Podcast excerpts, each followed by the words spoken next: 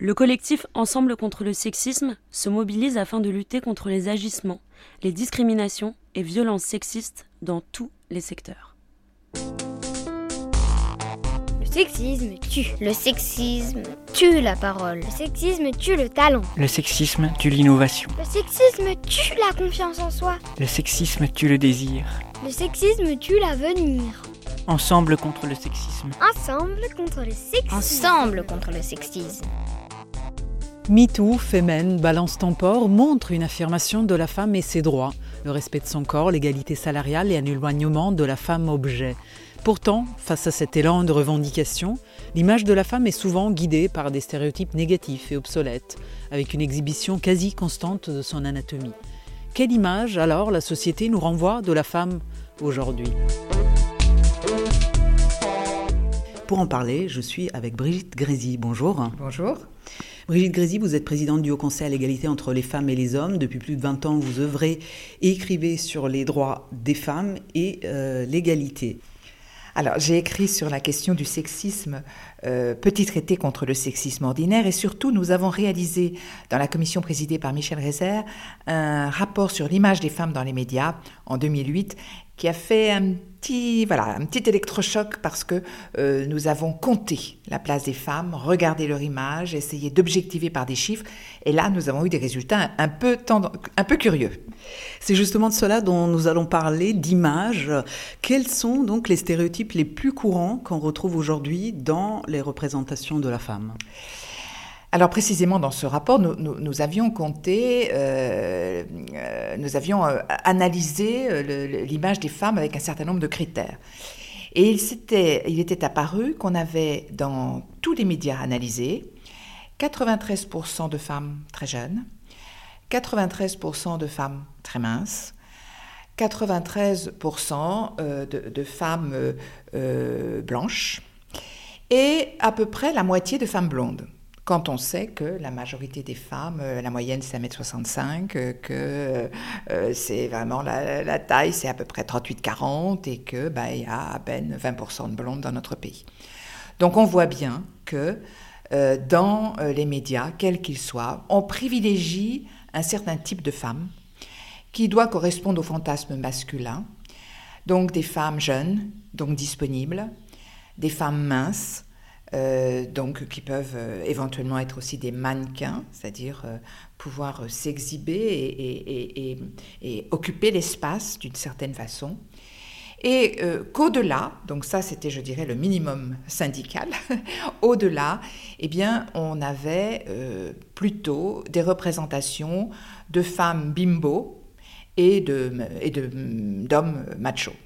Bimbo avec des tendances à l'hypersexualisation des femmes, sans du tout rapport avec l'objet et même avec le sujet. Et euh, ceci, nous le voyions dans euh, euh, notamment l'audiovisuel, dans toutes les émissions de divertissement, les jeux, les présentatrices aussi. Hein. donc d'une façon générale, on avait cette espèce de, de, de binarité, alors que les hommes, et vous le voyez très bien sur les plateaux, etc., peuvent se permettre d'être vieux, le cheveu grisonnant, comme si la vieillesse, l'expertise et même l'absence de soins de soi étaient une garantie d'intelligence, étaient une garantie de légitimité, alors que pour qu'une femme soit légitime et occupe euh, avec sa parole tout aussi légitimement, eh bien, euh, il faut non seulement qu'elle occupe l'espace avec peut-être un certain type de corps, mais aussi ben, qu'elle euh, fasse énormément d'efforts pour que sa parole occupe l'espace sonore autant que celle d'un homme. Une femme sur deux déclare avoir changé sa façon de s'habiller pour éviter une remarque sexiste. C'est un sondage CSA 2016 commandé par le ministère des Familles, de l'Enfance et des Droits des Femmes. Comment expliquer encore cette dichotomie entre justement la sainte et la putain? Alors là, on, est vraiment en plein paradoxe et ambivalence. C'est-à-dire qu'à la fois, on demande aux femmes un certain type de physique pour euh, accéder même à leur demande d'occuper l'espace sonore, audiovisuel, du travail, et on les pénalise dans l'espace public de cette image qu'on leur ordonne d'avoir dans l'espace professionnel, par exemple, voire dans l'espace privé. C'est-à-dire que si nous occupons l'espace public à certaines heures, euh, avec un certain nombre de, comment dire, d'équipements, genre au talon, jupe, etc., qui sont en quelque sorte la norme imposée, alors on nous pénalise par le harcèlement de rue, qui est réel. Mais ce harcèlement de rue, dans l'espace public, euh, qui est absolument inadmissible, et, nous avons légiféré sur ce point, qui fait que l'espace, en quelque sorte, est tenu par les hommes, hein, et ils empêchent les femmes d'y aller à toute heure du jour et de la nuit et dans la tenue qu'elles veulent. Eh bien, cet, espace public est le lieu où se déchaînent toutes les violences sexistes et sexuelles. Et donc c'est ça qui est vraiment euh, très, très, euh, comment dire, qui met les femmes dans des injonctions paradoxales et qui est très dur à vivre et qui fait que, in fine, euh, les stéréotypes de sexe s'accrochent toujours à une vision binaire, la mère et la putain, c'est-à-dire la femme qui protège, qui est en charge du care, mais la femme qui séduit et qui détourne l'homme du bon chemin.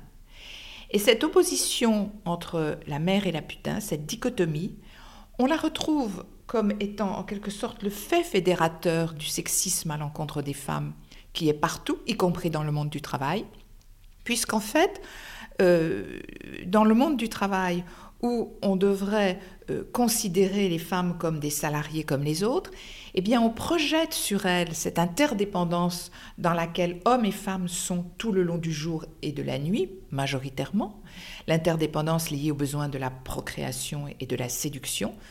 Et finalement, on projette cette double image sur les femmes ce qui n'est pas fait du tout du côté des hommes, où il y a une sorte, comment dire, de, euh, de vision unique de l'homme qui est à la fois père, séducteur, dominateur, euh, etc. Donc, travailleur. Et donc, nous, nous, sommes, nous, écartelés dans des images dont, dont on n'est pas forcément porteuse, mais qu'on nous plaque sur notre personnalité dans les lieux de travail et dans les lieux de vie. Brigitte Grézy, vous êtes présidente euh, du Conseil à l'égalité entre les femmes et les hommes. Est-ce que vous avez une anecdote personnelle d'expérience sexiste, inégalitaire? J'ai des milliers d'anecdotes parce que je n'aurais pas écrit un livre en 2008 sur euh, Petit traité contre le sexisme ordinaire si je n'avais pas vécu. Non, moi, la, la, chose vraiment qui, m'a quand même un peu heurté, c'est que j'arrivais jeune, jeune cadre dans une administration et donc c'était le, pot d'accueil et, et, mon chef me dit euh, euh, Brigitte, vous aurez une légitimité horizontale. J'étais en charge d'un service international donc qui couvrait effectivement l'ensemble des bureaux. Donc c'était une mission transversale. Et il m'a dit, vous aurez une légitimité horizontale. Et évidemment, c'est Marie couche-toi là, quoi. Et il a dit ça en riant pour mettre les rieurs de son côté. Mais moi, j'arrivais incapable de répondre. Euh, ça a été quelque chose que j'ai pris comme ça dans l'estomac. Et puis évidemment, le nombre de fois où j'allais à, des, à, des réceptions, par exemple, pour remettre des décorations euh, à des hommes, évidemment, et, et, où on me prenait pour la secrétaire de mon chef, quoi. Alors que j'étais euh, soit sa, sa, directrice adjointe, soit sa directrice de cabinet, enfin voilà. Et on me disait, j'ai demandé à votre assistante de... Alors mon chef me disait, oh là là là là, non, non, c'est pas mon assistante, c'est ma... Oh là là, vous allez vous faire tuer. Mais j'ai eu sans arrêt, et puis même dans les prises de parole, hein, les prises de parole dans des réunions majoritairement composées d'hommes, c'est quand même du sport.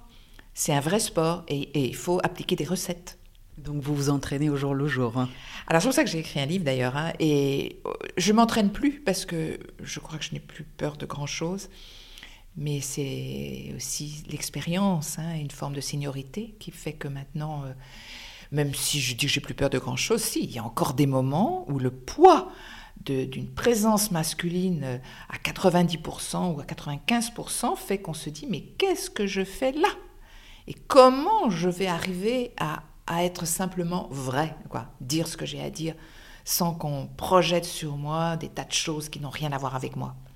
Pour conclure, donc le Haut Conseil à l'égalité rend public tous les ans un rapport portant sur l'état du sexisme en France un mot sur où en sommes-nous en 2020 Alors en 2020, euh, le sexisme est toujours présent.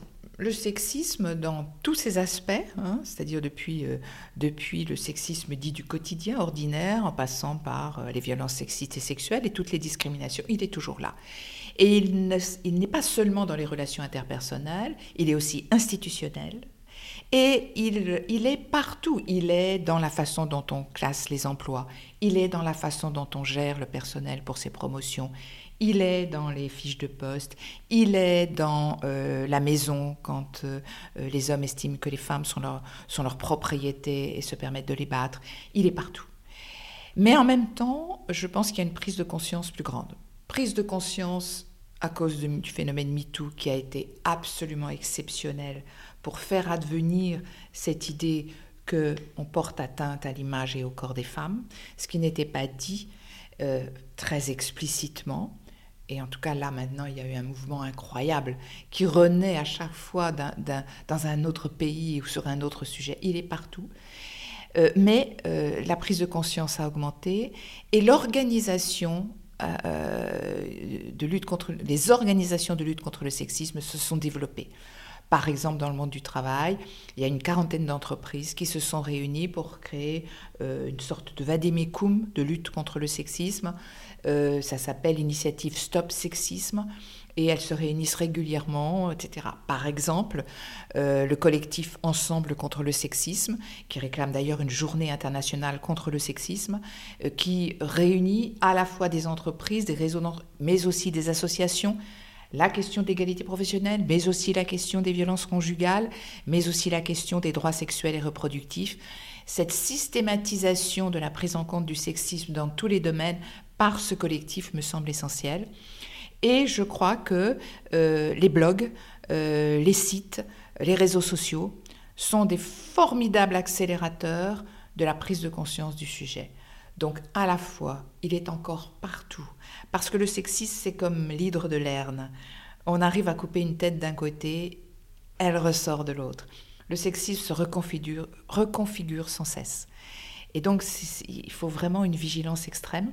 Et puis, il faut apprendre aussi, il faut former les gens et il faut apprendre aux femmes comment on réagit sans se mettre en danger, par exemple sur son emploi, sans se mettre en danger dans la rue, sans se mettre en danger euh, euh, dans la famille, comment il faut réagir, quelles sont les armes, les outils dont on dispose?